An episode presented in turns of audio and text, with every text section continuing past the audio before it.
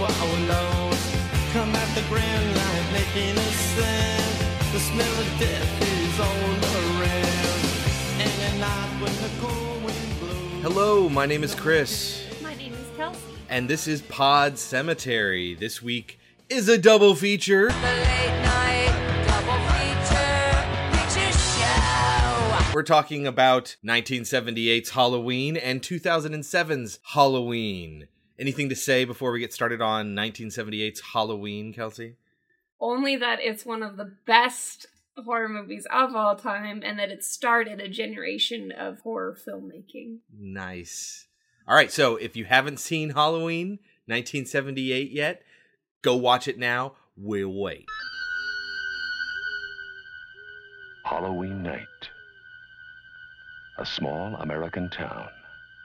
I spent eight years trying to reach him, and then another seven trying to keep him locked up because I realized that what was living behind that boy's eyes was purely and simply evil. Halloween. The night he came home.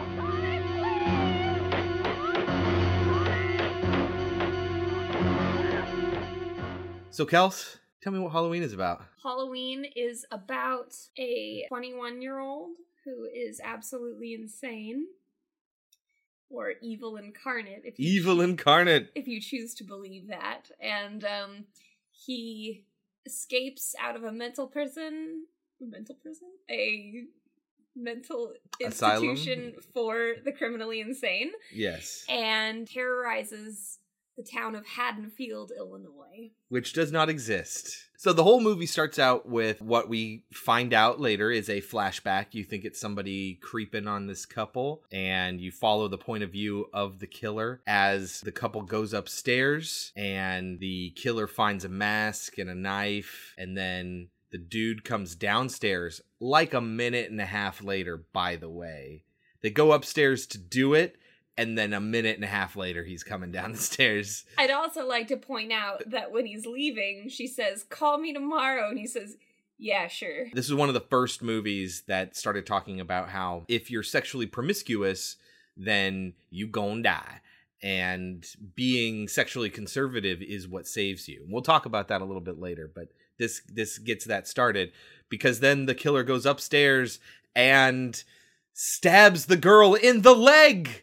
It appears it's very it's okay it's very psycho in that you know the the knife comes down and it looks like is it even hitting her i can't even tell it looks just like the shower scene from psycho in that respect which is important because this movie stars jamie lee curtis Introducing Jamie introducing Lee Jamie Lee Curtis. She was on a TV show at the time, but she had never done a movie before. And Jamie Lee Curtis is the daughter of Janet Leigh.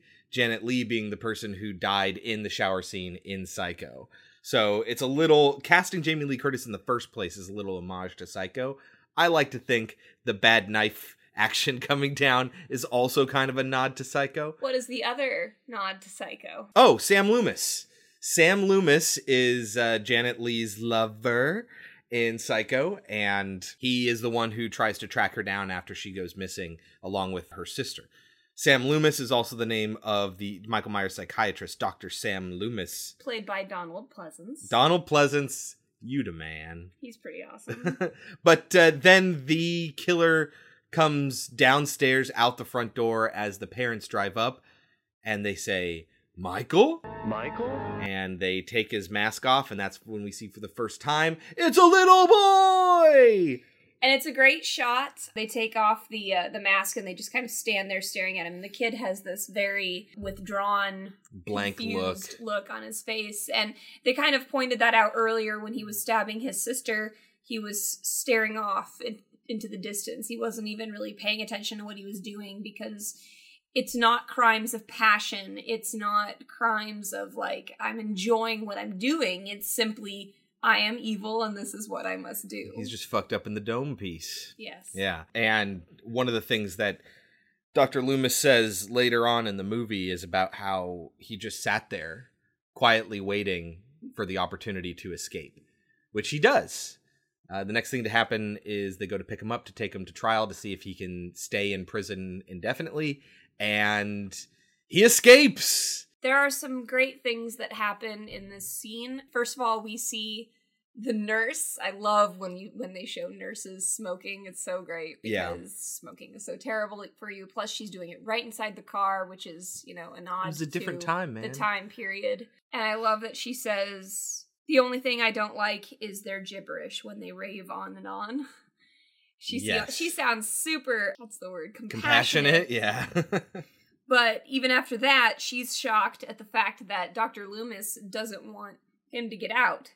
She full on says, You actually never want him to get out? And he says, Never, ever, ever. Another thing that he says, which is really great, is is as soon as he gets away in the car, which they address later. It's like, hey, how did he learn how to drive a car? The head of the hospital says, you know, hey, where did he learn how to drive? And, and Sam Loomis says he was doing very well last night. Maybe someone around here gave him lessons. Haddonfield is 150 miles away from here. Now, now, for God's sakes, he can't drive a car. He was doing very well last night. Maybe someone around here gave him lessons. But apparently, the actual theory is that uh, when he would be taken places for observation or what have you, he would just pay attention because he didn't talk, he didn't do anything, he just paid attention. And that's how he learned by osmosis. But so he gets away, the car's driving away, and Dr. Loomis shouts, He's gone from here! The evil is gone! He's gone from here. The evil is gone. It's, It's so also- dramatic, it's great. It's also good to note that the mask that he wears as a child is a clown mask, which Yes. right now clowns are making a big comeback. in They are, yes. So that's fun. Also, they never really explain how the first six years of his life he was obviously a normal kid, and then randomly Not he becomes obviously, we evil. just we just don't know. Well, we know that he, there was no sort of incident that was like this in any way. They seem totally shocked. Yeah. Even his sister thinks he's Well, he's totally six years old. There's not not enough time to exhibit. He just goes from zero to sixty right away. The nurse also is angry that he refer that the the doctor refers to Michael Myers as it. She says, "It shouldn't we call him him?" And the doctor says, "If you say so." Pretty great. Man, Dr. Loomis is so awesome in this. He's so great. Also, there's a close up on, as I said, the woman is chain smoking in the car. There's a close up on her matches, rabbit and red, which might seem odd, and then you find out later that that's how he puts it together. That Michael Myers killed a man and stole his car. Later on, he sees the rabbit and red matches in the grass and Mm. realizes, ah, that was Michael. Plus, when he's taking the car from the nurse, why didn't he kill her? Would it have taken too long? Well, he needed to get away. I suppose. That was more important than murder. And he wasn't really that's the weird thing, is is he's trying to go he just has this draw back to his home Haddonfield. Haddonfield, and that's why he steals the tombstone and he puts it on the bed with one of the women that he kills. So, and and it also in later Halloween movies it's explained that with both of their children gone, the Myers family, they change. I think this is right. I might be way wrong. They change their name and they adopt. They change their name to Strode and they adopt Laurie, right? Because isn't she his little sister? This is an important place to note, listeners, that Chris and I have watched every single Halloween movie. Yeah. And we discussed the fact that most of them you you typically forget.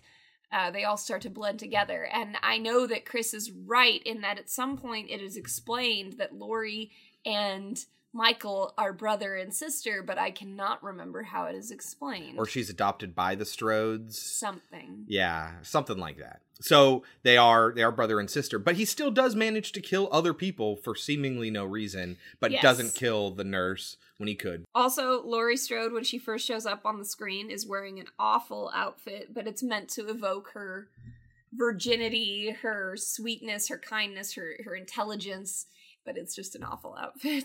Yeah. She's also a really nice babysitter to the kid that she uh, babysits. She pretty much lets him do whatever he wants, etc. But she's also excited to see him. Now, here's the thing, everyone. I babysat in high school and I absolutely hated it. I was always exceptionally nice to the kids, but I would get out of it as often as I possibly could, and I don't understand why anyone would enjoy that job. But I'm not good with little kids. Yay, being a teacher. I teach older kids, just for clarification. also, they show her in class. Uh, Michael's staring at her, so she's not really paying attention. But everyone in the class is d- studiously writing down all the notes, listening. They know exactly what she's talking about. They have really insightful things to say, as Laurie shows when she gives a response to the teacher. And I'd like to point out that that never happens in class. it must be an honors. I would class. also I would also like to point out that this is a pretty early example of somebody who's sitting in a in a seat uh, by the window in a classroom and they look out the window daydreaming or what have you and they see something really weird. Uh, it becomes kind of a trope. At least after this point, I don't know if this is the first one, but it is definitely one of the early ones, including in It Follows, where uh, she's sitting in class and then there's that old lady just walking across the lawn. So this is is what I think to be the beginning of a horror movie trope. Yes, many tropes stem from this film, I believe. Like Yeah. you said, I, I don't know for sure. Maybe it came from other stuff, but this is definitely the landmark that you can look to for a lot of quote unquote tropes that at the time were brand new. including a really important one, which is the unstoppable monster killer in a slasher movie. yes. And uh, it's obviously not the first one to do it, but it really kicked off the 80s boom of these types of movies. There's some good acting in this movie, and there's some really terrible acting in this movie. One of Laurie's friends just does not know how to act. And as uh, Michael Myers drives by them, she goes, Hey, speed kills. Hey, jerk!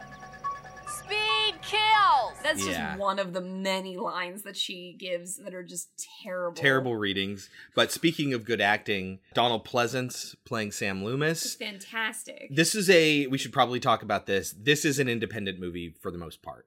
It was funded for around $300,000, and not much of that went to, to anyone who was doing the acting. I think Jamie Lee Curtis made some like eight grand or something like that doing this, maybe 12 or something like that. Not very much at all. Donald Pleasence did it because his daughter really liked Assault on Precinct 13, which was also made by John Carpenter, and which is a fun movie. I would recommend it. Never seen it. Well, we have to see it sometime. In any case, he was the only like consummate professional. This was a movie made by a bunch of young people who weren't very experienced doing some guerrilla independent movie making to the point where they're filming in Pasadena in like the spring Yes, and it needs to be love- Illinois in the fall. Yes, it's really bad. Uh, everything is green. You can see palm trees at certain points. Yes, and at one point, like in the very beginning, she sees kids trick or treating out in daytime, daylight, bright and shiny green Illinois, in- Right. at Halloween. at Halloween time. But so anyway, he was the professional Donald Pleasence doing this, and John Carpenter really started freaking out. He had a conversation with him one day, and he started asking him a bunch of uh, tough questions about the character. He's like, "I don't like this movie. I don't like the script. I think it's awful. I don't understand what my character's motivation is." And the only reason I'm doing this is because my daughter liked your other movie. So, can you please give me something? What am I doing? Why am I doing it? and John Carpenter proceeded was like panicking, freaking out that like this amazing actor Donald Pleasence, who's the only professional on set, is bad mouthing the movie, and he's worried he might leave. But he continues to explain the movie to Donald and shows his passion for the project. And apparently, so says John Carpenter, this is a thing that Donald Pleasence did back then, where he would just fuck with you to see how much you actually cared about the picture. If you didn't, he wouldn't do it. And so he got the verification he needed from whatever it was that John Carpenter said and was apparently after that point 100% on board like the entire time. And he was the best uh, I guess director's actor on set. He would he was professional the entire time and he would give multiple takes in different ways. There's one where Michael Myers disappears at the very end of the movie, and what was in the script was effectively him being shocked, Donald Pleasence's character being shocked. And he said, Well, would he really be shocked? How about this? How about I do another take for you and you pick whichever one you like? And the next take he did was the I knew it, I knew this was going to happen. And that's what ended up in the movie. And John Carpenter apparently said, so he says in a documentary in, some, in like 2000, said that it was like a gift from Donald Pleasence that he left the decision up to John Carpenter, but gave him, oh, this is way better than what we would have done. So big ups, big props to Donald Pleasence on this. He really does carry the film. He makes it very believable. He believes it. He's showing he believes it, and because of that, the audience buys into it. Which a lot of 80s slasher movies that got pushed under the rug were because it was just, you know, poorly put together, poorly acted, poorly written. But because he truly showed that he believed in this character and what was going on, you did too, and he took it seriously, which is why you then take it seriously. Donald Pleasence would go on to play a part in Escape from New York, which was also directed by John Carpenter, just uh, a few years later, some three years later. But back to the fact that they're in Illinois. Yes. I would like to point out that again, she sees kids trick or treating in the daytime in the spring, sunshiny Illinois. Um, and then she gets picked up by her friend at 6.30 still totally bright outside still totally green then she gets dropped off at the house where she will be uh, babysitting and it's 7 o'clock and all of a sudden it is pitch black outside Yeah. it okay Yeah, you kind of just can't focus on that stuff. the fact that there are green leaves uh, on the trees, but there are dead red and brown leaves on the ground, which apparently they needed to, uh, they were artificial fake leaves that they would pick up and then throw about any scene where they were walking down the street to make it look like it was actually fall, but they had to reuse these fake leaves that they painted the multiple colors. Also, at one point, they're smoking pot, her and her friend in the car, and then she pulls over because she sees her dad, and her dad's a cop. And at first, you might be wondering, how the hell does he not smell it? That makes no sense. But then later, a cop is talking to Dr. Loomis, and um, Dr. Loomis asks, you know, what's going on around this town. And he says, it's just kids playing pranks, trick or treating, or smoking pot. Yeah. Like, clearly, they don't give a shit. Wouldn't it be nice if we lived in a world where the cops didn't give a shit about stupid stuff like that? Yeah.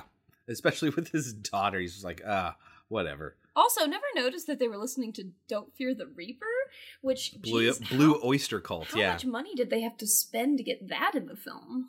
At the time, who knows? I think it's probably more expensive now than it was back then. But that's that's the scene when the two of them are driving in the car and Michael Myers pulls up in the station wagon behind them. It's playing "Don't Fear the Reaper." And at one point, Laurie is looking out the window and she sees Michael Myers staring at her. This happens a few times. This isn't the one at the school. This is a different time. I think she's at her house getting ready to go babysit. And the camera cuts to her and then it cuts back and he's gone. And you, the audience, are supposed to be scared. But it's like, wait a minute. She never looked away. Yeah, so this is a really really cheap again, another trope of horror movies. I hate it every time when the camera cuts away but the person doesn't stop looking and it's a real cheap way to get scares out of the audience but it doesn't make any rational sense. Also, why don't they take the kids trick or treating? I think that's why they point out that that kids are doing it, especially young kids are doing it during the daytime because my assumption was that the parents took them out trick or treating right after school, which actually does happen a lot. And then I they went out for the night. Yeah, well, people do that now, especially around like school areas and stuff like that. They do that. And then the parents went out for fun on Halloween and the babysitter would watch them after they had already gone trick or treating. What I think makes even less sense is they're carving the jack o' lantern the night of. Well, jack o' lanterns do die pretty quickly. Right. But what's the point if it's already pitch black and you don't like, hey, let's watch the movie for a little bit? Which one of the movies they're watching is The Thing. So that's fun. On Dr. Dementia's Six Hours of Horror, which I wonder if that was a real thing back then. I don't think so. Oh. I mean, especially because it sounds like a play on Dr. Demento, which is a radio host, and he played a bunch of spoof comedy songs on the radio. He was mostly responsible for discovering Weird Al Yankovic, among others. Another line that proves how wonderful Donald Pleasence was. He says, The blackest eyes, the devil's eyes. The blackest eyes, the devil's eyes. A doll's eyes. Pure evil. and that could be said so many ways, but the way that he says it just sounds like he truly believes that this person is evil. It doesn't sound ridiculous when he says it. which by most other people that would sound ridiculous. It's also in Jaws, very similar line about the doll's eyes, about what a shark's eyes look like. It, they were almost identical. Lifeless eyes, black eyes like a doll's eyes. The blackest eyes. The devil's eyes. Also, she's shown reading to the kid that she's babysitting. I would have loved it if any of my kids ever would have let me read to them. That was not something any of my kids ever wanted. Kid was totally into comic books though, so good on him. I wondered if those were real comics, by So, the way. yes, I have an answer for you. The titles are not. The titles are totally made up. Oh, But all those comics that they that were in that pile, Howard the Duck. all of them were Howard the all Duck. All of them were Howard the I Duck. I remember one of them was Tarantula Man or Yeah, something. and others. They're all man, blank man, blank man, tarantula man. But none of them are real. None of them are real. Oh my god, the girl that her friend is babysitting, I was watching her, I was like, she looks so familiar. And I turned to Chris and I asked, hey, is she the girl from Escape to Witch Mountain? He looked her up and he said, no, she was in Watcher in the Woods. And that's a pretty easy mistake. Those are both Disney movies that have a little girl in them. And I was like, oh, you're right, you're right. She was in that. And then he kept looking it up and found out that she was not the main girl in Escape to Witch Mountain, but she was her when she was younger in Yeah. Escape to Witch Mountain, which made me feel pretty good about myself. Also in Real Housewives, one of those, one of those TV shows. She's she's a real housewife. Oh, Yeah. Interesting. Additionally, the girl who's going to meet her boyfriend Paul, who we never meet, and he never seems to wonder why his girlfriend never showed up to pick Right. him up. Right. She keeps singing this song. Oh, Paul. I wondered if that was a real song or if she was just making it up. I didn't bother to look it up. Also, at one point, she's like, no keys, because the car won't open up. So she has to go get keys. And I totally relate to that because I sing things all the time, and my students always think I'm a real weirdo for it. um, and then when she goes back, suddenly she doesn't need keys, and she forgets that she had to go and get keys, I guess. Because Michael Myers is sitting in there waiting for her. Well, yeah, I, I think I mean I think that's pretty natural. You forget why you went back, but I thought that was a really cool moment where the audience understands it, but the character doesn't, and they don't go to great pains to point that out to you. It's just supposed to make you feel like, oh, oh, it was locked before. That's why you went back to get the keys, you stupid idiot. He's in the car. But how did he get in the car? If she had the keys. Don't know. A lot of unanswered questions here. Mm-hmm. He also kills a dog in this movie, which sucks. I hate it when dogs die in movies. Yeah. He was such a good doggy. her other friend is like a ditzy blonde and she comes over to hook up with her boyfriend and they're all excited because they think that their friend is gone but in fact she's actually dead and uh he the dude is talking about like first i rip your clothes off then you rip my clothes off and she says don't rip my blouse idiot it's expensive which was pretty great. Also, the, she used the word blouse, which I think just shows a big difference in teenagers these days. Right. No one would say that word. also, also, all the costumes were they belonged to the actors you mean that Laurie's first outfit was a real outfit that she wore? she went to like J.C. Penney or something like that to buy her outfit. She spent like a hundred bucks or something like that on an on on clothes for the movie. Yeah. Now, this was the only line by Donald Pleasence that wasn't given very well, but it was done on purpose, which again shows how great of an actor he is. He's trying to divert kids from going up to the Myers house, and he yells. In Oh my god, it's so good. He yells, Hey, Lonnie, get your ass away from there. Hey. Hey, Lonnie, get your ass away from there. And he says it so strangely. He's disguising his voice and he's supposed to sound creepy. I think that's the And idea. he gives a little smile. I all love. Oh, he was so proud of himself when they ran away. He's like, ah, little, little fuckers. and then he turns around and the cops there. Ah. Also, at one point when Laurie is finally facing down Michael Myers, he pushes her over the side of the stairs. She'd be dead. Come on. How do you survive? well, that's why she has a limp for the rest oh, of the movie. Yes, her limp, which she then runs on, No, she limps on. I suppose. also, she's like, the keys! Oh, the keys! When she's trying to get inside of her house. yeah.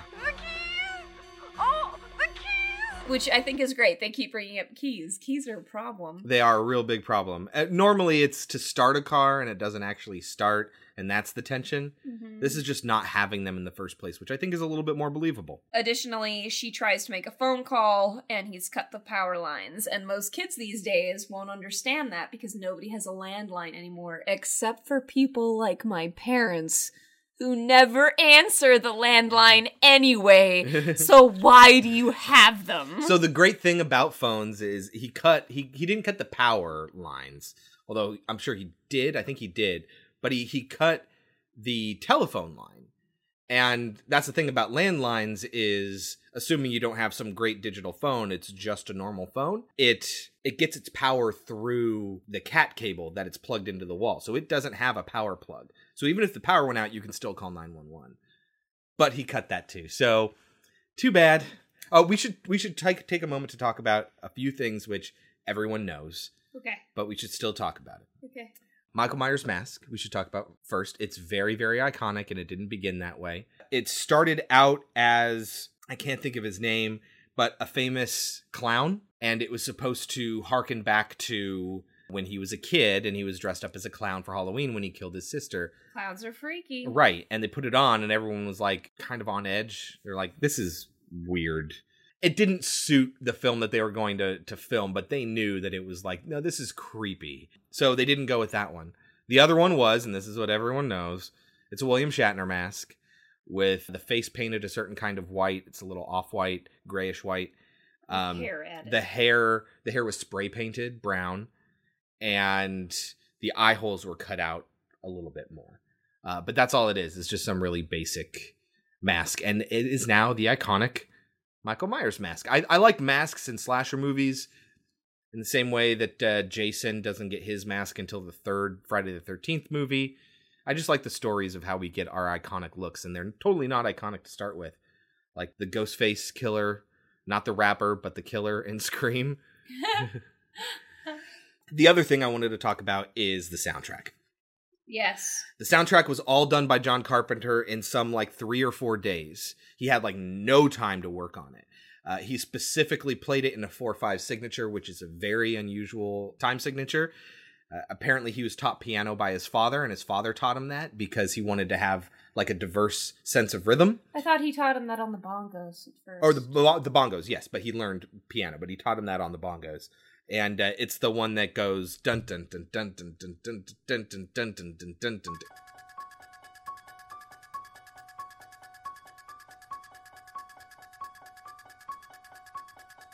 It's a very odd time signature. So uh, because it's odd, that's what gives you this general sense of unease throughout the whole entire thing. In the documentary that we watched, which was called what was it called? Unmasked, Halloween Unmasked from 2000. They talk about how younger kids wouldn't close their eyes like you would think in a horror movie. They'd cover their ears because that's what was creeping them out is is the the, the scary music. There were also sting cues where when something scary happens, there's a, a loud noise. I tend not to like those. We've talked about this in the past.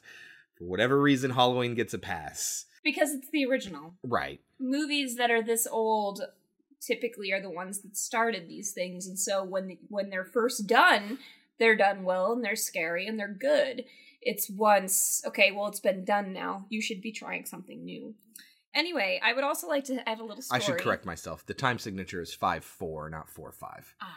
Sorry. I have a little story about this the music. My freshman year of college, this was back when you were making your own cell phone rings, if anyone remembers. Oh, yeah, that. absolutely. You'd have to program them in when, you know, before you really had letters or whatever. And I did that with the music from Halloween. And I remember waking up after it was like, I don't know, three o'clock in the morning or something. And, you know, I'm in a haze because I'm in college and I've probably been drinking quite a bit. And my phone's going off, and the phone is under my bed, apparently. It scared the crap out of me. I woke up to it and I was just like, what's going on? Which shows how irrational you are in your sleep. Because do you think that when a killer comes, he's going to play his own theme music? Yes. but it was pretty it's funny. It's a funny little story. I have a little anecdote. Okay, so let's talk about the sex. Okay. Yeah. Okay. Yes, I, I mentioned we were going to talk about this a little bit later about how a lot of a lot of people read into it that this is kind of the start of the uh, morality play essence of a lot of horror movies of the late 70s and, and 80s and it definitely appears that way and you can absolutely read it that way.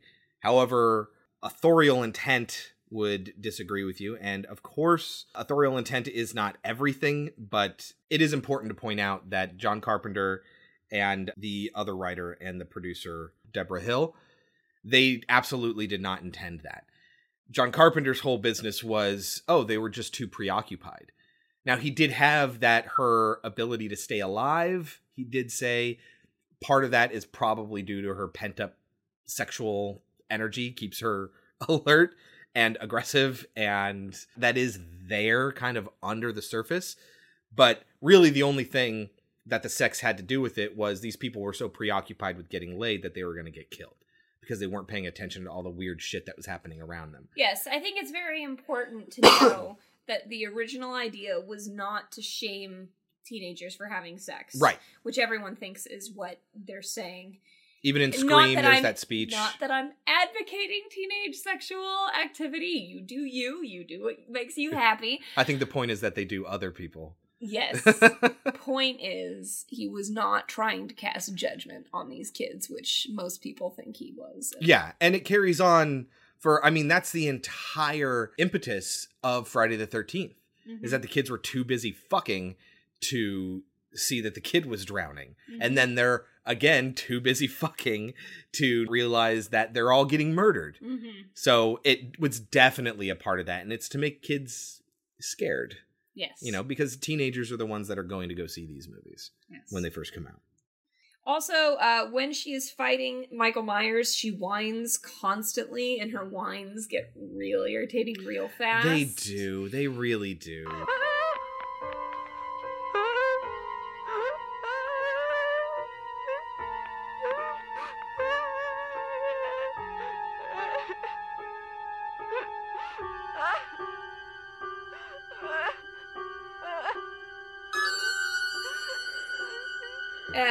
Point, she says, "Oh no, Oh no. and, and she does it so ridiculously, and oh, oh, mm, oh, almost sounds Can you- sexual. yeah, can you do that again, please? No, it almost sounds sexual, but it's supposed to be her feared, her fear-induced whining, and it's Yeah. just so frustrating. She was the only one that was like a teenager at the time of the filming. There- Was she? Yeah, all the rest were in their early 20s, and she was like 17 or something like that. Uh, let's talk about Jamie Lee Curtis and her acting chops.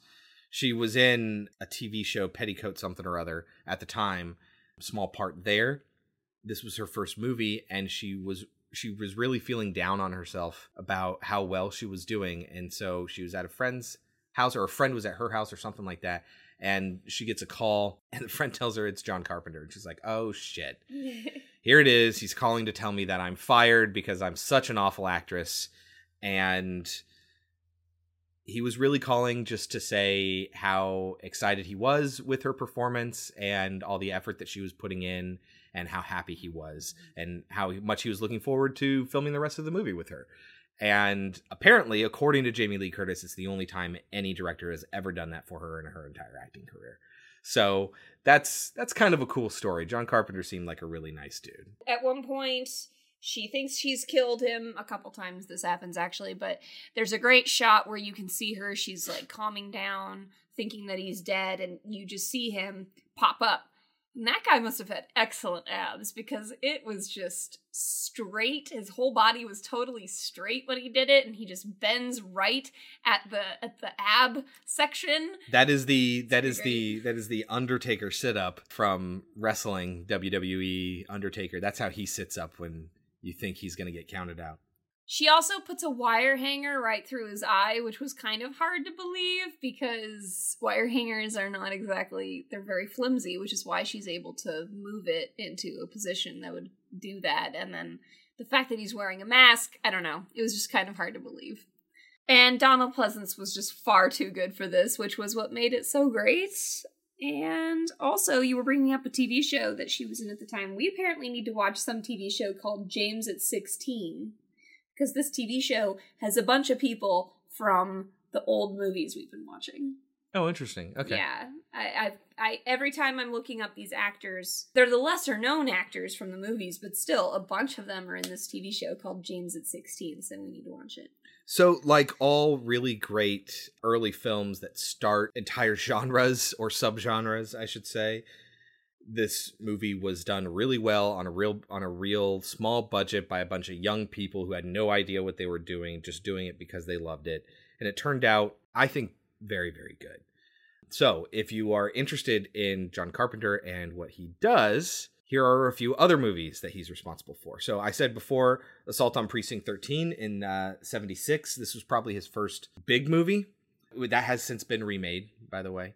Just like taking a Pelham 123, that was remade. It's it, Anyway, Halloween, obviously, we just watched that. The Fog, Escape from New York, The Thing, which was 1982, which is interesting because The Thing, an original version of it, was playing in Halloween. It was Clearly, one of the he yeah. liked it, He did Christine, which we can't which wait to we do. love. Again, Stephen King. Starman, Big Trouble in Little China. Starman China. is amazing. Yeah. so good. Big Trouble in Little China. Meh. Ooh. I know everyone loves it, but me. uh, they live in the mouth of madness. which Village we, which is on our list. in the mouth of madness. Yes. Village of the Damned, Escape from L.A. Not as good. Vampires, Ghosts of Mars, and that was probably the last really, really big thing that he did. Um, he hasn't been an active director ever since then. Who did Scream then? Scream is Wes Craven, who is also uh, a horror movie pioneer from the 70s and 80s. All right, and so would you recommend it? Oh, you already said you would. I would also say that I would definitely recommend it. Uh, just go into it knowing that it was the original, and therefore it might seem like there's a lot of, like we said, cliches, but it, they would never have been cliches if it were not for Halloween. Yeah, so you kind of need to keep that in, in mind. So, with that said, what do you think its Rotten Tomato score is? And this is based on critics. This is based on the percentage of critics who had good thoughts. When it first came out, or now? Because I imagine that back then there was a different. Rec- people received it differently than they do now. Yeah, so this is uh, all reviews at any time. Ever? Yeah. 54 critical reviews. All right, then. I would have to say 88%. 93. 93. So, overrated or underrated? This is a tough one. Personally, I'd probably say a little overrated. Really? I would give it a 90. I suppose I would probably give it a 92. I, I guess, I guess, I get that. You know. Because here's the thing. If I had seen this when it first came out, perhaps it would have scared me a lot more. But once you've seen other horror movies, especially of this day and age, it does it seems extremely tame. But that's not to say that it doesn't have great creepy aspects to it. Like at one point he stabs a guy and he keeps the guy up on the on the wall and he kind of just looks at it and tilts his head and stuff. And it's those little touches that make Michael Myers really creepy. Yeah, he is an iconic movie villain called The Shape, uh, along with Freddy Krueger and Jason Voorhees and Leatherface. Pinhead and Leatherface and all of them. So. Yeah. The other movies in the franchise, though, didn't fare so well. This is actually the only movie in the entire franchise, including the remakes. Here's a little hint that is certified fresh. And that's at 93%. So there is a ginormous gap between this movie and all the other movies. The next highest rated that I can find uh, in the franchise is Halloween H2O, Which I did not like. um, which had Josh Hartnett and Michelle Williams in it. That was a 51. Halloween, yeah, I know, right? which is a, which is sad because like i said we've seen all of these movies and when i think back on them of course i know the original i pretty much watch the original every single year at halloween time I, Yeah. I, I can't think of a halloween when i didn't but my point is besides the original when i think about the, the halloween series i think about number three not because it is good because it is absolutely awful and it doesn't even fall in line with Michael Season of the Witch. Yeah, it's a bunch Love of, it. no, it's a bunch of bullshit. Ironically. But then after that, I think it's four and five that have her little sister. Five and six, I think. Oh, okay, five and six, whatever. Whichever ones have the little girl in them.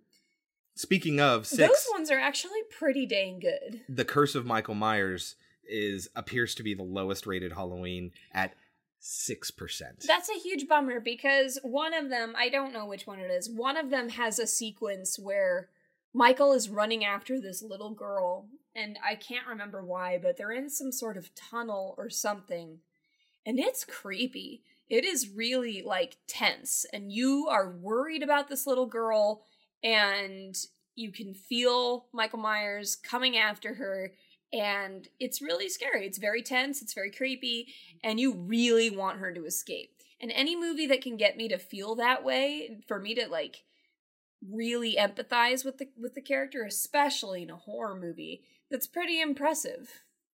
So that said, moving on to I gave you a little bit of hint about how that movie was received. 2007's Halloween, uh, directed by Rob Zombie, who has done some good stuff, some awful stuff, and What has he done that's good, babe? I really liked not House of a Thousand Corpses, but the sequel. I've never seen House of a Thousand Corpses. I tried to watch the sequel. I had to turn it off because I hate torture porn. It's a little bit of torture porn, but it's not like That's all you get in the first 20 minutes, and I know because that's all I watched. this movie does also have, uh, like I said before, Scout Taylor Compton, somebody who I've acted with in the past.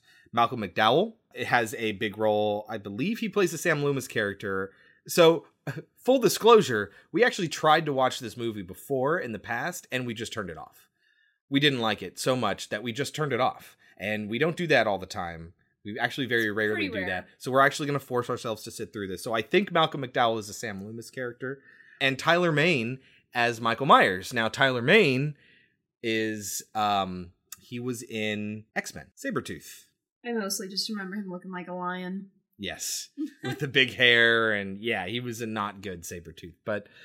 Uh, you know, whatever. He was uh he, he's a big dude, and so he's gonna play Michael Myers in this next one. So right about now, if you must, go ahead and pause and watch Halloween from Torture 2007. yourself with us. Or or if you don't feel like doing that, you know, just stick around and we'll talk about it and you won't ever have to see it. Yep. You know us. We'll give you all the spoilers and details, so you don't need to see it if you really don't want to. Inside every one of us, there exists a dark side. Most people rise above it,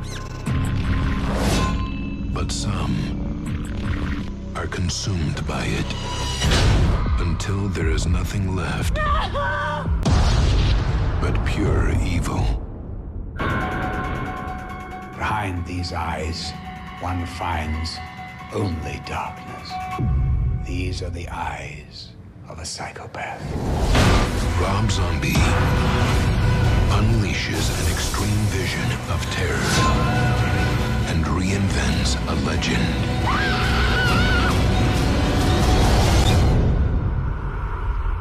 Halloween. So, Halloween 2007. Now, Kels, this is normally the part where I ask you what the movie was about, but we already know what the movie was about because we saw the original. And this movie basically follows the same plot, except it spends a lot more time on the story of Michael Myers. Mm-hmm.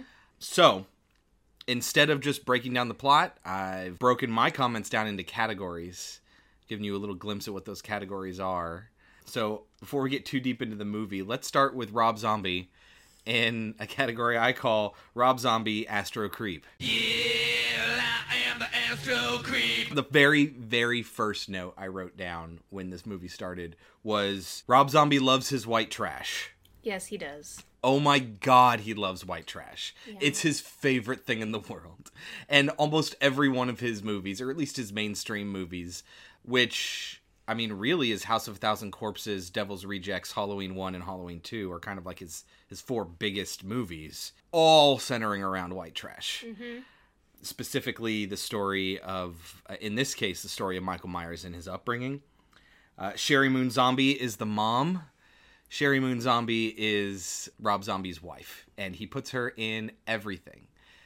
She dies in this movie, so off screen at that. So who knows? Maybe not in Halloween 2.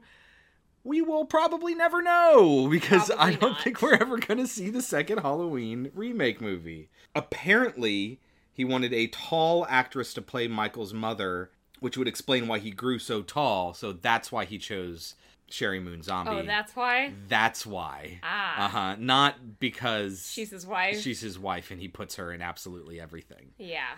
Speaking of casting, actually, uh, I'm kind of jumping ahead a little bit, and as a little bit of a teaser, he actually originally wanted Sheri Moon Zombie to be one of the friends. She's a little old. Yeah, it feels very Kevin Smith, where he made his wife in Jay and Silent Bob Strike Back one one of the sexy ladies. And she was also in Clerks 2. She was the woman that he was going to get married to. Yeah, yeah. So it, it it what's the term? There's a term for that when you uh, What Tim Burton does with all of his movies? yes, When you just use your friends and loved ones in all your films? it is Kind of called like nepotism. Seth, kind of like what the Seth Rogen movies all do, but at least the Seth Rogen characters are all great, so who cares? Yeah, and the Adam Sandler movies where they're just excuses to go on vacations. So sorry, but off to a bad start, Rob Zombie. hmm Do you have anything to say about Sheri Moon Zombie in this movie? She was way too pretty to be married to that crippled asshole. So the way I understand it, uh, because they kind of drop the fact that he is their stepdad. They do say that. He is their stepdad, and he is Laurie's dad. I think is the understanding. But he's Michael and Michael's older sister's uh, stepdad. So she was married to somebody else, and that person died. And I guess she's fallen on hard times. She's a stripper, and she gets teased for that. She's way too pretty to be a stripper. She's way too pretty to be married to that asshole. It makes no sense. And dur- while we were watching the movie, you said that she's way too married, uh, way too pretty to be married to Rob Zombie. Yes. I had commented on Rob Zombie, a diminutive man. He's a lot smaller than you think he is. He's actually kind of handsome, but he always wears everything like very grungy. He always has this big beard, and he's wearing long that cowboy hair, hat, just like Michael Myers just has like long my yeah, greasy hair. loves that long greasy hair. Mhm. So this plays into a lot of the Rob Zombie tropes. Uh, the first one we talked about is white trash. The second one we talked about is putting Sheri Moon Zombie, his wife, in the movie. The third one is the violence and filth. There is a lot of violence and filth. Something to be said is that in the original, and we're not getting into the comparisons to the original just yet, but in the original, they did intentionally stay away from gore. You can count the times that you see blood like on one hand. It's intentionally not gory. It's supposed to be creepy, not like violence, shocking, ah! But this has a lot of violence and filth. Now, it doesn't bother me that there's a lot of violence and filth. It's just crazy cliche, especially when it comes to Rob Zombie. I did write down in my notes that it. Re- I, I was like, I remember why I hated this. It reeks of zombie. I mean, all of his movies feel exactly the same, and this felt a lot like that. But it felt like he had to be tamer because he wanted to do due diligence for the original film, but he still had to incorporate all his bullshit, and it just didn't work for me. Yeah. Yeah, me neither. So my, my actual note was the violence and filth doesn't bother me. It's just cliche. Zombie isn't a bad director. He just makes boring choices. Like if you watch the movie, his direction is not bad. Like I, I see a lot. It sucks to say this. I see a lot of potential in Rob Zombie as a director.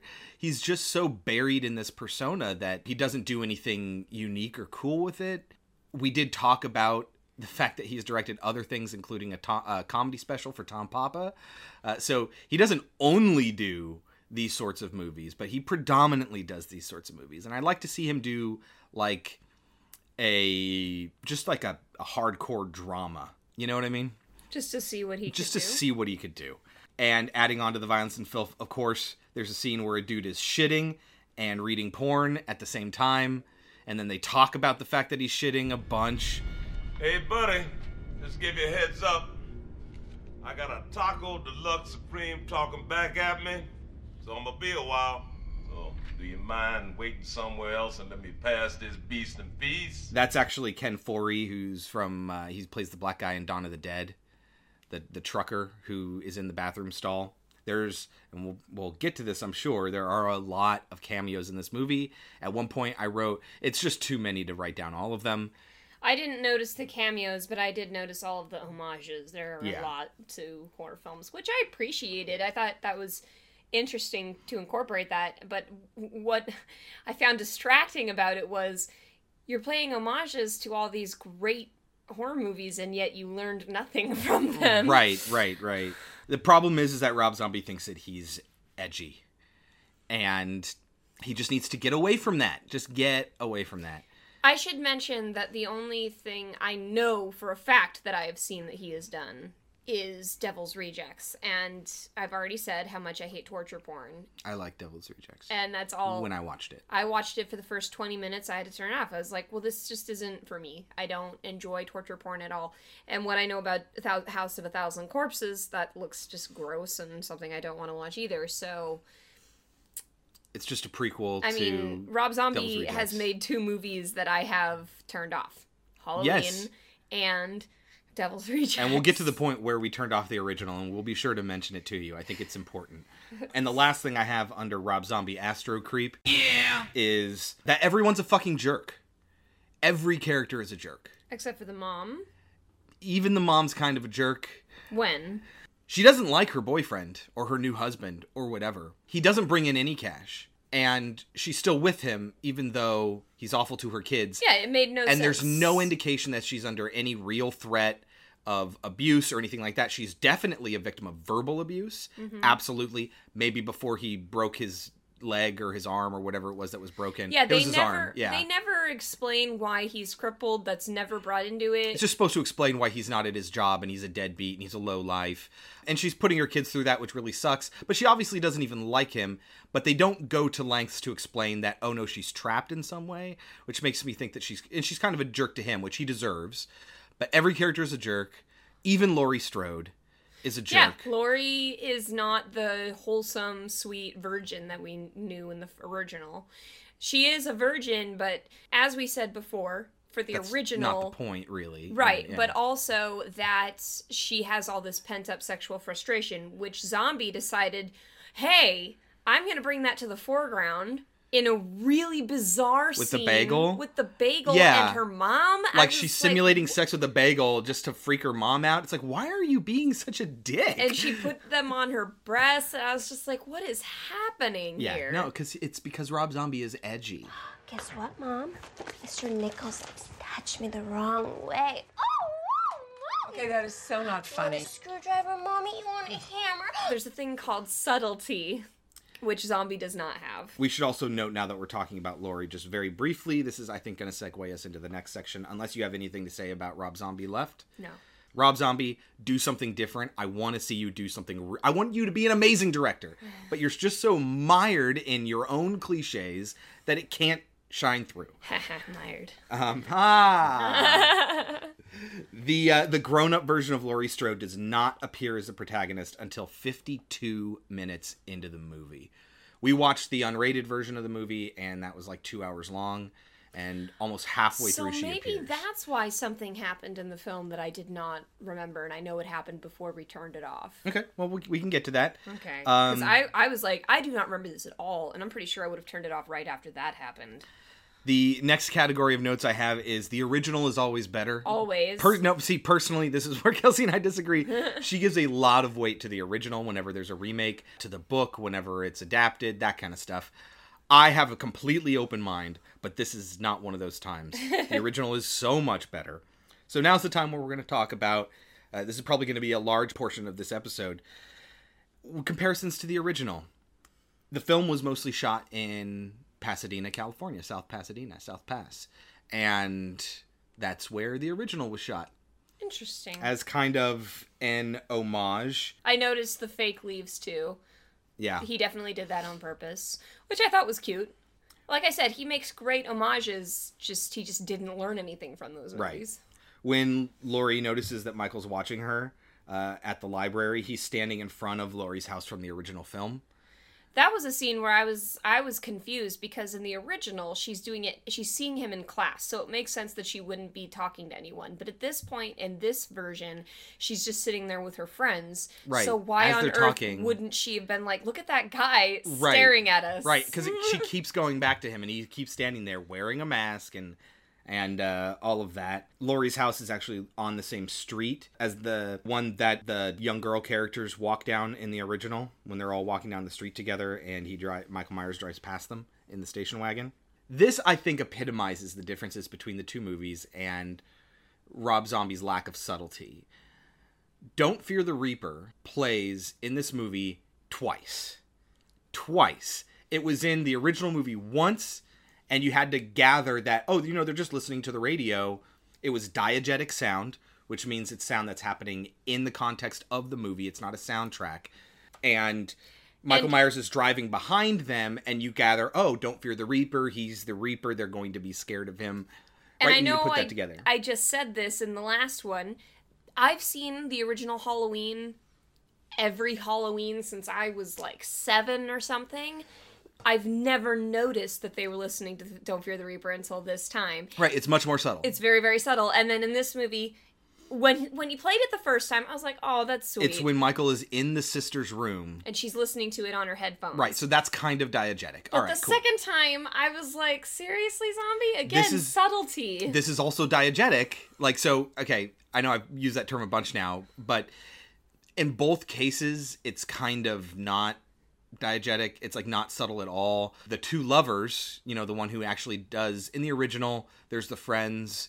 And one friend actually sleeps with the boyfriend, with her boyfriend. The other one, we never see her boyfriend, but she's trying to get laid by that guy. So the one who actually does sleep with her boyfriend, she just turns the radio on to "Don't Fear the Reaper" for no fucking reason. it's it, and it's we didn't need it. It was already played originally, and I think he means like chronologically enough time passed between when the first time it happened, which was you know 15 years in the past, and then this time. But no, I'm sorry, it didn't. It wasn't good enough. It was really, really heavy-handed. Speaking of heavy handed and music, he did the same thing with John Carpenter's original theme. He plays it in parts where it's unnecessary and it feels awkward, and he plays it much too loudly. Right. In the original film, Subtle it had again. a build up. Uh-huh. But Dun, in dun, this dun, one, it just, as soon as she's walking down the street, really loud. and for no reason, she's just walking down the street. Yeah. It felt very, like you said, heavy handed. Speaking of that scene where the the lovers are in his old house, that's where they are. They just snuck into the haunted house to fuck. Like Well, they made it sound like it was something that a lot of teenagers did. Right. But this is where we get the the reenactment of killing the lovers. And he stabs the dude into the wall. Yes. Just like in the original. He does the hel- head tilt, which is way far away. You see it from at the bottom of the stairs, and he's at the top of the stairs. So, like, you can't even, and it's from the side. So you can't even see him really do the head tilt. But didn't you see him do the head tilt the first time? I did not. They no. had him do it twice. Now let me go through my notes and figure out where he did it the first time because I I was the first time I was like, "Oh, cool." But he does it twice. Oh, he does it inside the mental hospital when he's escaping. I think it's when he kills one of the guards. Uh huh. He head, tilts his head, and I was like, "Oh, cute." And then he did it again, just in case you missed it the first time. And then he did it again when he stabbed the guy and stuck him into the wall. And again, zombie. Do you know what subtlety is? Do you understand that when you do homages like that, you should only do them once? Otherwise, it gets overplayed and overdone? This is also four years after Kill Bill, and they do the the orderly breaks in a buddy of his to rape a patient there. It was the rape. That's the one that was not in Yes. the original release. It is in the unrated only one, Mhm. and it features Malachi from Children of the Corn. I didn't realize that was Malachi. Yeah. How funny. But yeah, the the rape scene it just felt so like well, I'm Rob Zombie and it's not a Yeah. Rob Zombie movie unless there's a grotesque rape scene in here. Yeah. So, let me just add this in for no reason. So comparisons to the original still. So I talked earlier about how he originally wanted Sheri Moon Zombie to play Linda. He also wanted Danielle Harris to play Laurie originally. Who's Danielle Harris? Danielle Harris ended up playing Annie, the one who survives in this movie, who doesn't survive in the original. Oh, the one that's with Paul. Yeah, who we never see, the one whose father is the cop. And Danielle Harris is Jamie Lloyd in Halloween 4 and Halloween 5. She's his little cousin. Really? Yes. Oh, now I want to see her again because Well, you get to see her topless I loved her and covered with little blood. girl. And she survives for no reason other than, I think, just to be an homage, just to honor her her legacy in the Halloween movies. There's no reason she needs to survive. Yeah, in she this. gets into the car with her boyfriend. She drives off, and that's pretty much the last time you see her. I think. No, she's the one that gets attacked. Her boyfriend gets killed. Okay, yeah, sorry. We do see her boyfriend. Her boyfriend gets killed and has the pumpkin put on his head, and she gets attacked, and she's her Oh, top and is she's ripped laying off on the ground. That's right, yeah. I and and her dad that. comes home and and uh, and and revives her, and then you just don't see the dad anymore after that. Like anymore after that, which is another kind of shitty thing that Brad Dourif, who is Chucky in the Child's Play series, and he's also Grima Wormtongue in Lord of the Rings. He And plays the sheriff in this. Uh, One flew over the cuckoo's nest. Yes, he's also uh, the young kid in One Flew Over the Cuckoo's Nest. He gets like short shrift in this entire thing.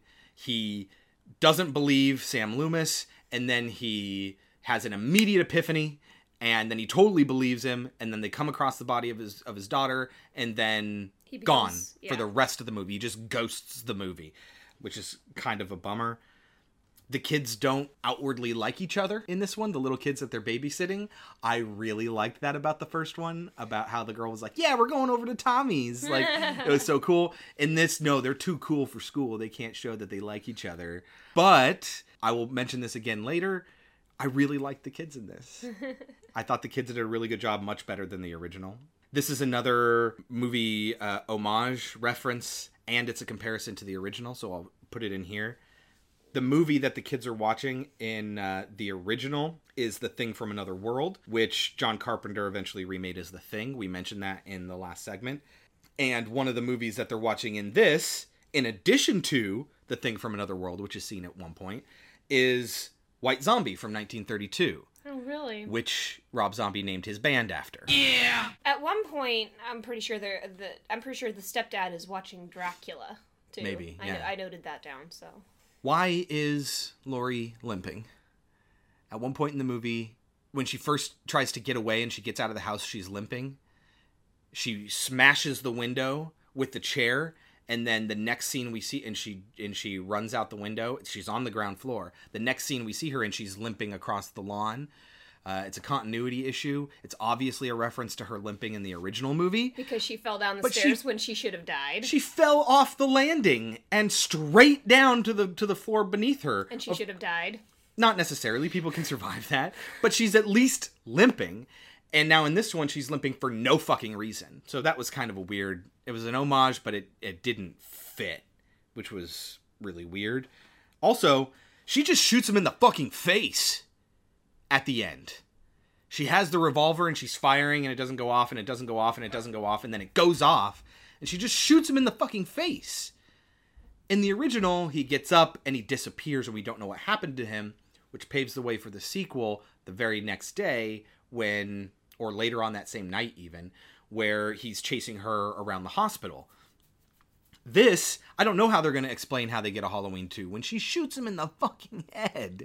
Because he can't be killed. I mean, that's the point of Michael Myers. He can't be killed. He's evil. But they kind of stayed away from that this time because they gave us so much introduction to him and they basically made it very much that he's just a psychopath. I will get to that. We'll get to the comparisons between the two Michaels and what's different about this Michael.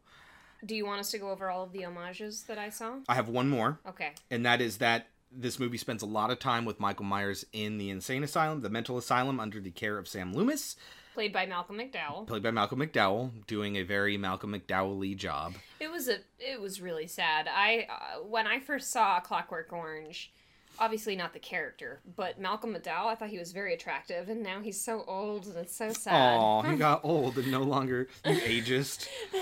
So anyway, when John Carpenter had to cut down the original movie a little bit for uh, for television broadcasts. He needed to cut out like some of the scenes, the nudity and all of that. It was too short, and so they needed to add time to it. So while they were filming Halloween two, and they had Donald Pleasence playing Sam Loomis, they filmed some mental asylum footage, which I have never seen. Honestly, I, I would like to go back and see that.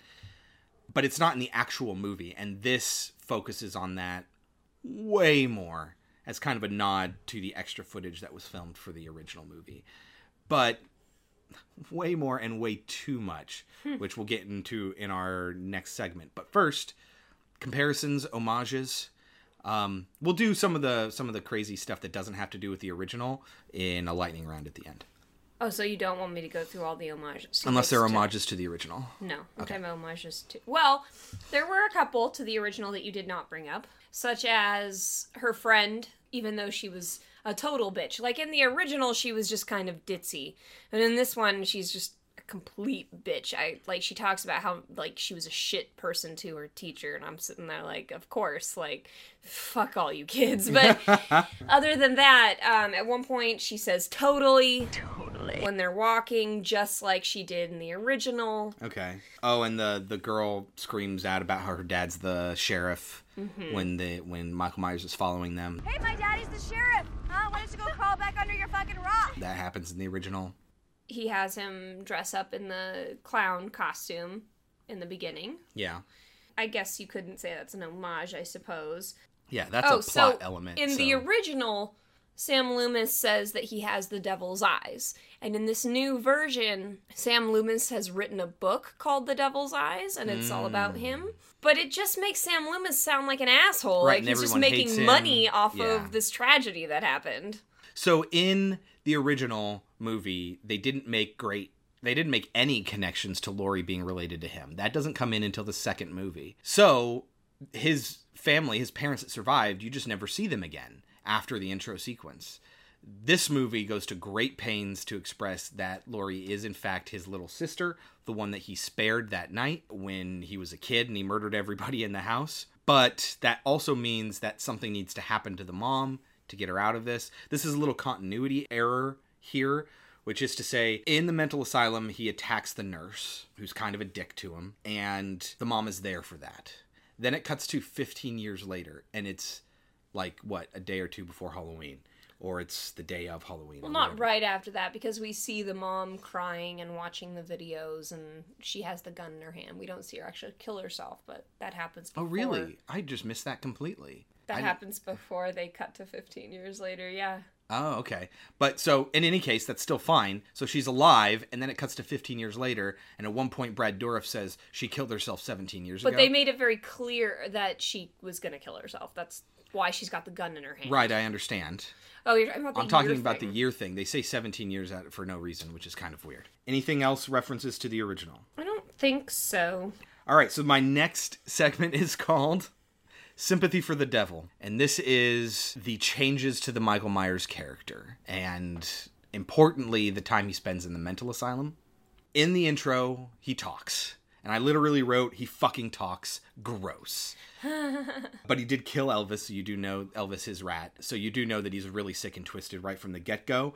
But then, oh, he's bullied. Oh, oh, he's bullied. So he's justified when he loses his exactly. mind. They, they and- turned him into a psychopath who is acting out because of his behavior. I mean, because of the way that people treat him and his upbringing. The thing is, is that evil doesn't need an excuse, and that's what makes Michael Myers so scary in the original. Is that there's no reason why he wants to kill everyone. He's just evil. This gives you so much backstory that you're drowning in it, and I mean, aside from the fact that he's violent, you start to actually kind of care for him. And you want to see him recuperate, and then and then they tear that down. But the fact that it's there, it's more that he's disappointing and less that he's frightening yes, exactly. which is which is a, which is uh, shitty. And then because everyone in a Rob Zombie movie is an asshole, yeah. up to a certain point, everyone he kills, he goes after, he goes for is an asshole. See, Chris and I disagree here because he killed his rats. Right. He killed I'm talking something humans. that he. I'm talking I humans. understand, but what I'm saying is that later on when he starts to kill people that he likes, it doesn't really change anything because he had already killed his pets. He kills his asshole sister. He kills his asshole sister's asshole boyfriend. Sister he kills his asshole much of a bitch. stepdad. He kills his asshole bully. He kills the the nurse, which was an asshole oh, to he him. felt so great when he killed that bully. Right, but you're not supposed to. the only reason you should want to see a murder is because you're here for a horror movie. You Mhm. shouldn't want to see the victims murdered. Like if I don't like you especially in a Halloween movie where Michael Myers is the shape, he's the boogeyman. You're supposed to be scared of him. You should neither A sympathize for him or B root for him. That was another homage. Um, at one point, Sam Loomis describes him as a shape of a human being. Yes, yeah, yeah, yeah. I did see that. John Carpenter's original intent with the character of Michael Myers was that you should never be able to relate to him. That's why he gives him that very simple backstory, does not explain why he does what he does, and then he is just straight up evil. Rob Zombie, when he was doing the remake, contacted John Carpenter just to let him know. He didn't have to, but he did. Props for that. And John Carpenter said, make it your own. I wish he hadn't said that because everything Rob Zombie about this movie is garbage. Yep. Yeah. So, Michael just waiting his whole life in the asylum in the original was creepy. Well, it didn't make any damn sense because what we end up seeing is, of course, he kills all the girls and blah blah blah, their boyfriends and blah blah blah. But when he finally gets to his sister, and this was something that I was also very confused about in the very to there. beginning of the film. Okay. About what he does with Laurie? Yeah. Yes, I'm going to get to there. But anyway, Michael waits his whole life in the asylum and he doesn't say a word. From the in the entire movie, he doesn't say a single word. And when he gets ca- held captive, he just knows he's planning. Loomis says this at one point. He was just silent, waiting for his opportunity to escape. In this, there's all this stuff of him talking and him having a backstory. And it basically just highlights the failure of the psychological care that he's receiving repeatedly over and over again by the fact that the masks. Like even when he's an adult, they still let him keep the masks. Oh, I felt And- the same And way. how does he make the masks? With what materials? Does he get scissors? Does he get the string to tie the mask to his head? He he's homicidal and he might very well be suicidal. He talks about how he he doesn't like himself. Like you do not give him things to hurt himself or others with, and they do constantly. They give him metal forks with which he uses to kill the nurse. Yeah, when you see when you see the masks, I was just like, this makes no sense. Why would they let him do that? Especially since Sam Loomis described the masks as being a way for him to hide from the world, hide from himself. Which is what they're trying to get him to do is to come to terms with that. Yeah, so, I why would they let him do it? I get why they would maybe let him, you know, fall into this. Maybe it's his way of coping, it's his way of therapy. But at a certain point, it becomes exceedingly obvious that it is only d- damaging his therapy, and they don't stop it. They let it continue, which is really, really dumb. And I'm not a psychiatrist, but I would be really pissed off if they somebody did this with my kid. I would have told them, no, stop that. Uh, but the whole time at the facility, to me, is completely unnecessary. And and also when he's killing the people at the beginning, when he kills his sister, his stepdad, his bully, his sister's boyfriend. When he makes all those murders, they're making it very clear that he is enjoying the murders, which also pissed me off because the original Mike Myers, he didn't do it for fun. That's what they were making clear He when felt he compelled to, like he, was just- possessed. Yeah, Yeah. it's just the evil inside of him coming out. Right. At the, in the beginning of the original, when he's stabbing the girl, I mentioned this in the first segment. He just kind of looks off to the side because it's not interesting to him. It's not fun for him. He's not enjoying it. It's just what he does. And when you make him enjoy it, it make it again turns him into a psychopath, which is what they're trying to show him as being. But that just plain doesn't make sense when you look at who he kills and why he kills them. Speaking of who he kills and why he kills them, he saves his baby sister, who we find out later is Laurie. Mhm. Uh, if you're paying attention, you should know that already. It's pretty clear. And he saves his mom. Sorry, I shouldn't say saves, spares. And he says Happy Halloween to his little sister. Mhm. Uh, and he doesn't kill his mom when she shows up. So we know that he doesn't kill people he cares for. And I guess in an effort to show us, to do two things. Number one, to show us how bad he's gotten. And number two, to break us away from our sympathy for him, but the fact that we felt it in the first place, like I said earlier, it just makes him a disappointment and not a frightening specter. He kills Danny Trejo. And I have written down here when it happened Danny Trejo is a fucking treasure, and his death in this movie is a crime. and he retires in three months because why not? Of course he does. Uh, we saw him spare his mother and his little sister, and Danny Trejo is obviously also very kind and fatherly to him or sibling like to him. And then he kills him when he absolutely doesn't have to. Mhm. And ladies and gentlemen, this is the moment where we turned off the original movie. hmm We're like, no, this is dumb. I don't. This is not. This is just like I'm torturing myself by watching this. it's not entertaining. It's not thrilling. And it only got worse this Yes. time as we watched the rest of it. So, originally, Danny Trejo's death scene was cut from the movie. Should have been. The print that they were working with. Should have stayed The cut. studio heads complained about it, probably like we did. But Rob Zombie lobbied to them, saying it was important to show how brutal and uncompassionate the character truly is. But if that's the case, why do you justify every murder he's had up to this point?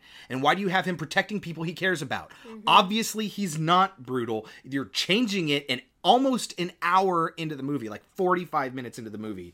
You're you're changing it.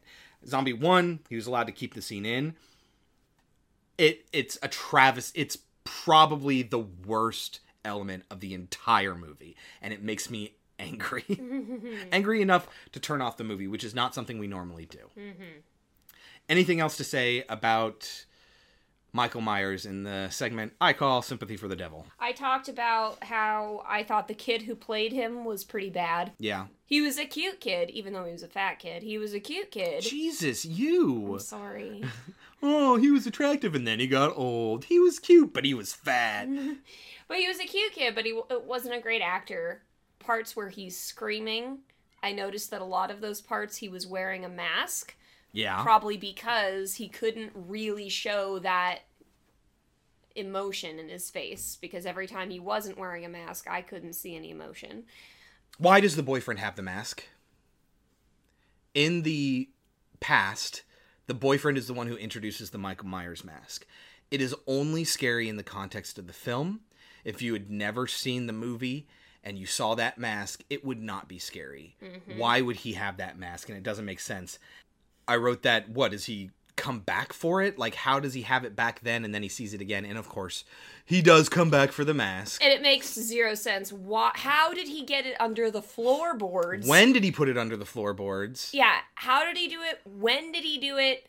How did no one ever find it? I mean, didn't you? He also takes out the murder weapon. When they've wanted to find the murder weapon, it, it's so bizarre. Right. How did he get? The, uh, he had to smash up the floorboards to get to it. To put them back down. well, no, to to get them out. Yeah. So so how did he put them down there That's in the what I'm first place? Right. Yeah. It's it's really really dumb. How did he even know how to get to that house to get the mask? Which Yeah. doesn't make any sense. He looks ridiculous when he's wearing the mask in the flashback because he has this giant head on this tiny little yes, body. I wrote that down. As a child, the mask looks ridiculous. How could he have seen through the eye holes? It was too big for him. And he takes so he forces him to take off the mask, which requires him to take off the mask far too often. you see Michael Myers in the original without the mask two times. One, when they reveal the fact that this killer was a little kid in the flashback, and two, after she stabs him in the eye and she's trying to like blind him. She, I think she takes the mask off. Right, right. She's like struggling with it, and he can't see through it, and then it comes all the way off, and you see his face, and then he puts the mask back on. He in this movie takes the mask off way too much. And also, as an adult, of course, like we said, Rob Zombie hair. Yeah. He's got to have this long, greasy hair all in his eyes, right? And we never, ever see him push it out of his eyes. So when he puts the damn mask on, how the fuck is he seeing anything? Yeah. Question: He goes to the house to get the mask, and I asked, I wrote down like, how did he know how to get back home from there? Right? Like, how would he know? Uh, but You could make the same question, though, in the original as well. Right, totally. But now that it's explicit that he's going after her because she's his sister, how does he know she's his sister? Did she look up her fucking adoption records or something? At no point does he ha- get any information that lets him know that she, except for she's one of the multiple people he sees go to the house. Mm-hmm. Is it like a pull? Is it some sort of spiritual connection he has with her? And how does he know how to chase her down? Like it's it's this plot hole that's that's a little bit ridiculous. Oh, another homage that we didn't talk about to the original film. Yes. Um, when the the girl, like I said, she was originally ditzy and then she became a bitch, and she's the one that said totally. She said the same ba- thing about her shirt. She said, "Don't rip my blouse; it's expensive." so See anything you like? That's also that in there. too. Yeah. Mhm. And the the boyfriend was coming in with a sheet over his head and glasses. Yes. So in the original, it was just Michael who did it, Right. and in this but one, then he was going to do it it. gives him a reason to actually do it, which I guess is a good thing. Which takes us into my next segment. Actually good? No, it's not. Spoiler alert, it's not. But I did write two things down that I really liked. One, which I mentioned earlier, is that I actually really liked the kids that they're babysitting. They were really cute. I like that the guy that the kid had a lot of anxiety about the boogeyman, and then the girl totally verified it. She's like, "Oh no, I heard about this." But he was way too old. They were way too old to be acting the way they were acting. Right, right. The second thing that I kind of like, and this is, I think, what you were going to bring up earlier, is that he is not after her to kill her. Mm-hmm. And they say that repeatedly. I think the fact that he knows he's her sister, and this, again, unfortunately, also shows a flaw with the movie. Mhm. They've, they've already been, oh, he saves the sister or he spares the sister, and then he ends up killing everybody, so you know exactly how brutal he is. And then he goes back to saving the sister. Wait a minute, I thought there was a change. What was he waiting for? What was like, like you said, like he was just waiting for a moment to escape to go out. He and just wanted to kill people. Right, but he wanted to be with his sister again. Why? Because he cared about his sister. You've never just wanted to sit and cuddle with somebody, and that's kind of what he does. He finally makes it to her, and when you think he's about to kill her, he just kneels down and kind of rests with her. Like he he just wanted to get back to her, and he wanted to do that for, by any means. And then he finally gets to her. He doesn't give a shit what happens next. He's nuts. But all he knows is that he wants to get to her and be with her. And I kind of like that. But then again, this is more sympathy stuff, which is also kind of bullshit. So I wish they would have gone full on one way or the other. But And then she tries to kill him, and that's when he decides he wants to kill her. he too. still kind of doesn't. He still has to summon up his anger against her. Like when she's on top of him and she's like pulling the trigger, he kind of struggles, but not a whole lot. Like he doesn't really fight it. He kind of accepts it when he fin- when she finally does shoot him. So like I said, I kind of want him to go one way or the other. But I wish if this was if they were going to go the sympathy route, it just would have been a completely different movie. That that what you just said makes no sense because they spend a fuck ton of time with him chasing after her. It goes on and Right. on. And I had said in the last segment that one of the things that I loved about the the series, the original series, the the two movies that have the little girl in them, one of them has a long shot where she's running through a tunnel to get away from Michael. And I talked about how much I loved that. The first time in this version, when Michael runs after his uh, after Laurie, I was like, "Oh, it's an homage to that one. That's so cool. Like I love it." And then it just kept going. And then they had a second sequence Right. where Michael ran after her. But at no point during the entire chase does he ever attack her. Ever. Okay, so I have to admit, listeners, I pretty much checked out the second time that he was running after her because I was so bored. I was so bored. I was so disinterested. It did nothing. And her screaming.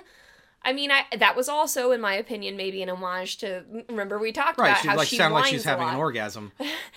But it just went on and right. on. It's unnecessarily two hours. I think maybe if we saw the rated version, might have been condensed a little bit more, Maybe. and we, we might not have gotten that. But he's just chasing after her, and she's the one that's running. He never attacks her, and I think he proves the fact that he's not trying to hurt her or kill her. He just wants to get to her so he can be with her. He doesn't know what he wants after that. But again, sympathy, which I wish they would have just made a completely different movie and just called it Sympathy for the Devil, mm-hmm. and then or they had gone the route and made it more faithful to the original but then i mean why make it at that point. So like it, it's the worst of both worlds as far as I'm concerned. But those were elements that I actually really liked about the movie. Is there anything you liked about the movie? Anything I liked. You said you kind of liked the kids. Ah, they were fine.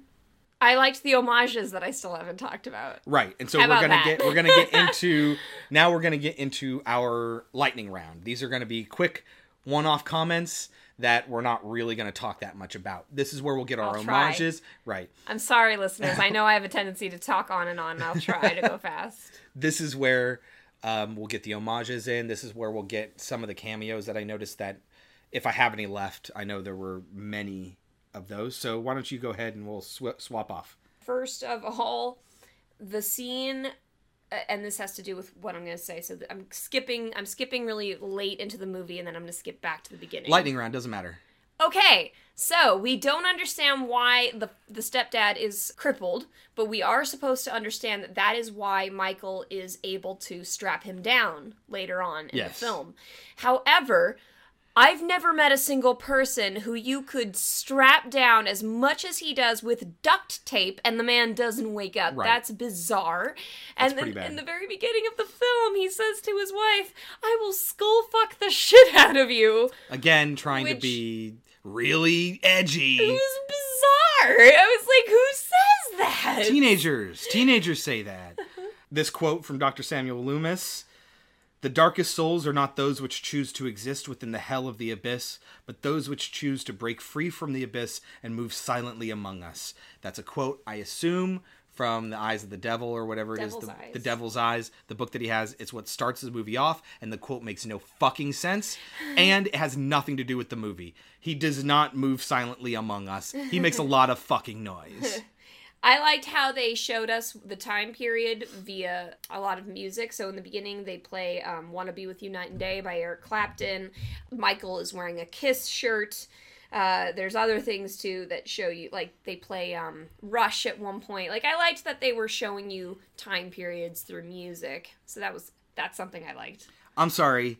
You find a dead cat in his bag and tons of dead animal photos. You don't get fucking defensive when they suggest he see a psychiatrist. Well, she didn't after she saw the photos, but she was No, she was totally okay still- with her son having a dead cat in his backpack. uh, Let's right. just mention that. But fact. even still, she was like, psychiatrist, what do you be-" I'm sorry, your kid needs a psychiatrist. At one point, we see her uh, doing a strip dance to "Love Hurts." Who who would enjoy that? Why singing about how much love hurts and you're watching a woman dancing? It just seemed very strange to me. Yeah, it's one of the sad stripper songs.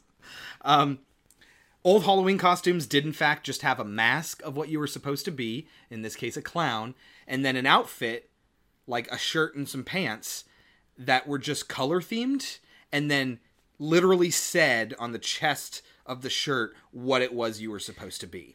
And that's what he was wearing in the beginning, where it had like the picture of a clown on there.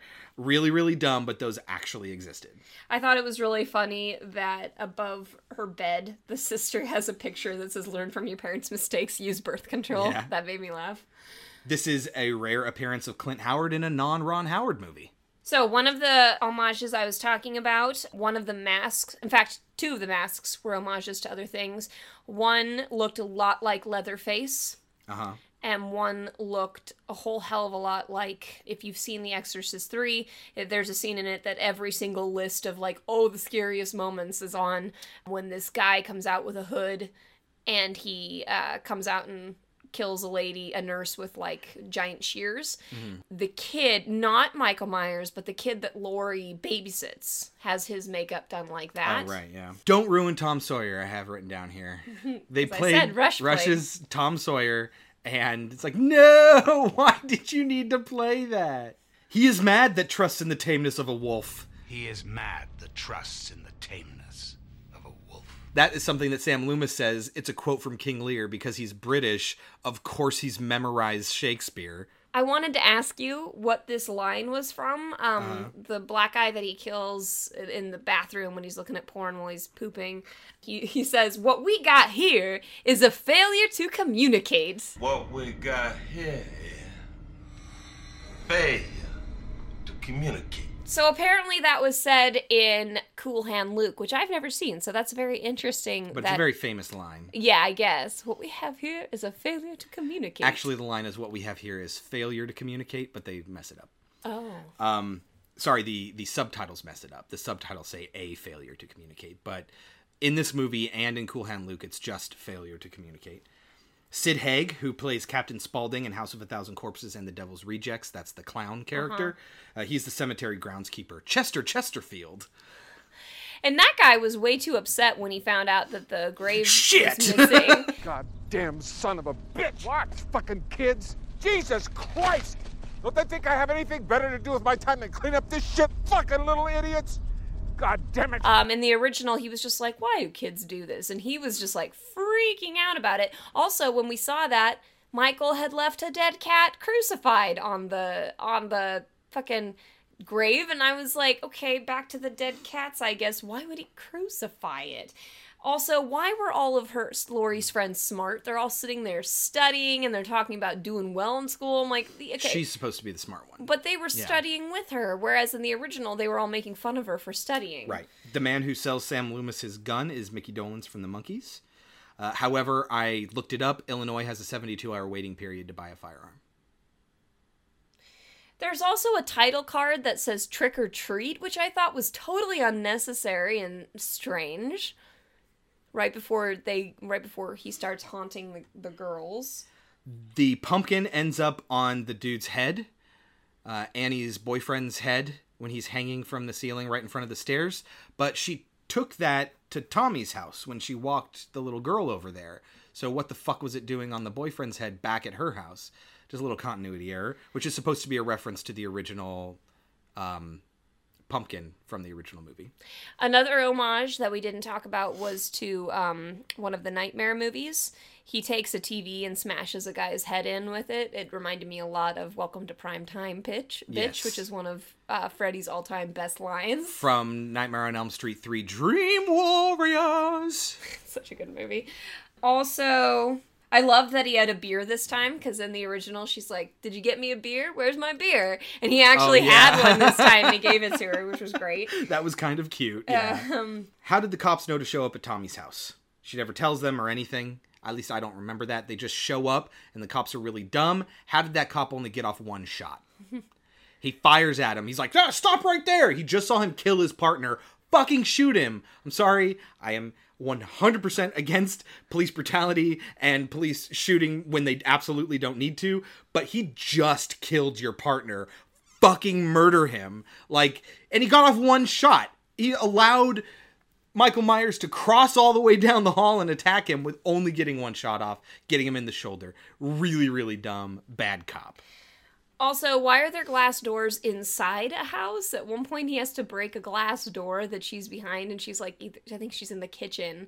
I've never seen glass doors. Mm. Doors that don't go to, to rooms, that go to like kitchens or bathrooms, sometimes are, are Glass? orn- ornate like that. Yeah. Well, whatever. Also, at one point, Michael gets shot and he totally reacts way too late. the shot goes off, it totally hits him, and then it's like a second or two goes, and he goes, "Oh, Yeah. what's happening with this editing?" If you thought that Laurie should die because she fell over the over the banister on the on the second floor landing down onto the first floor, then how about this Laurie falling directly into the deep end of an empty swimming pool? I wrote that down. I said, "No, she's dead." That makes again. She just keeps getting through it. Shortly after that, Sam Loomis dies. He Yeah, dies in did they not want to make any more sequels? I don't right, understand. and he's one of the best parts about the original, and they But just Malcolm kill him McDowell off in this one. Do this city justice. I'm right, but it was fine. I would have liked to see him in the second movie. Uh, but they had barely any time to show the relationship between Loomis and Laurie, and he's dead. And then she's like devastated when he dies. She's like touching his face, like she loves him or something like that. She does, she has no idea who this fucker is. And they like, I think we're supposed to care, but why would she care?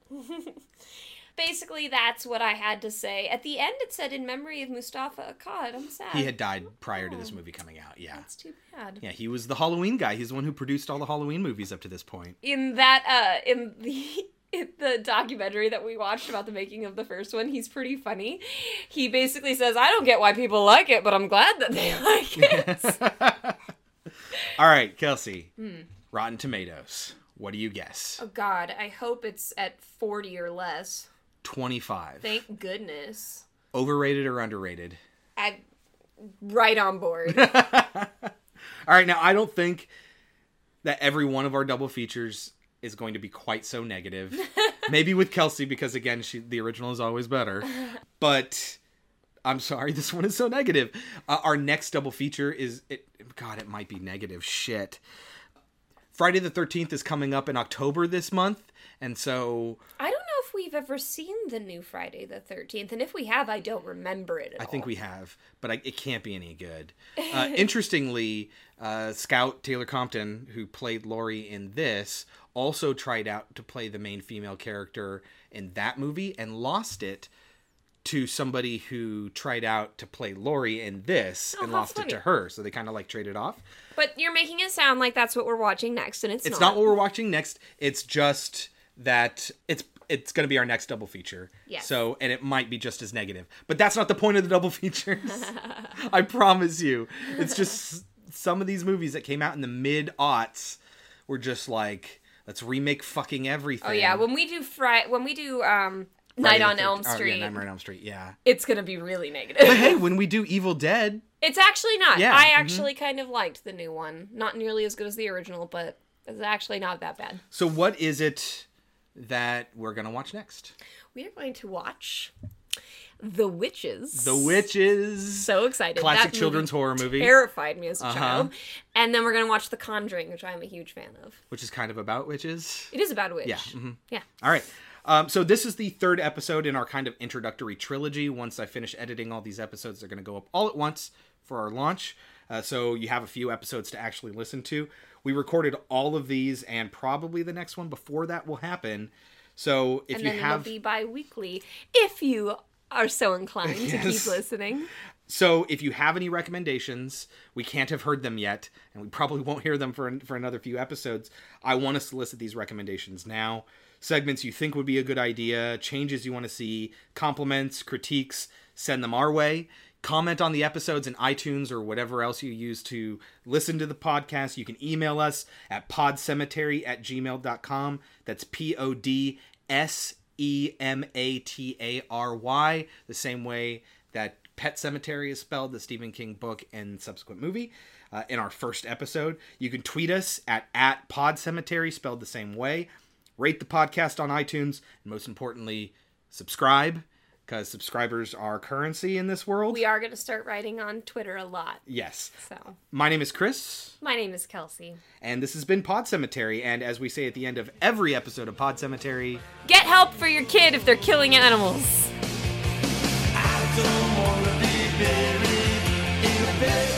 cemetery.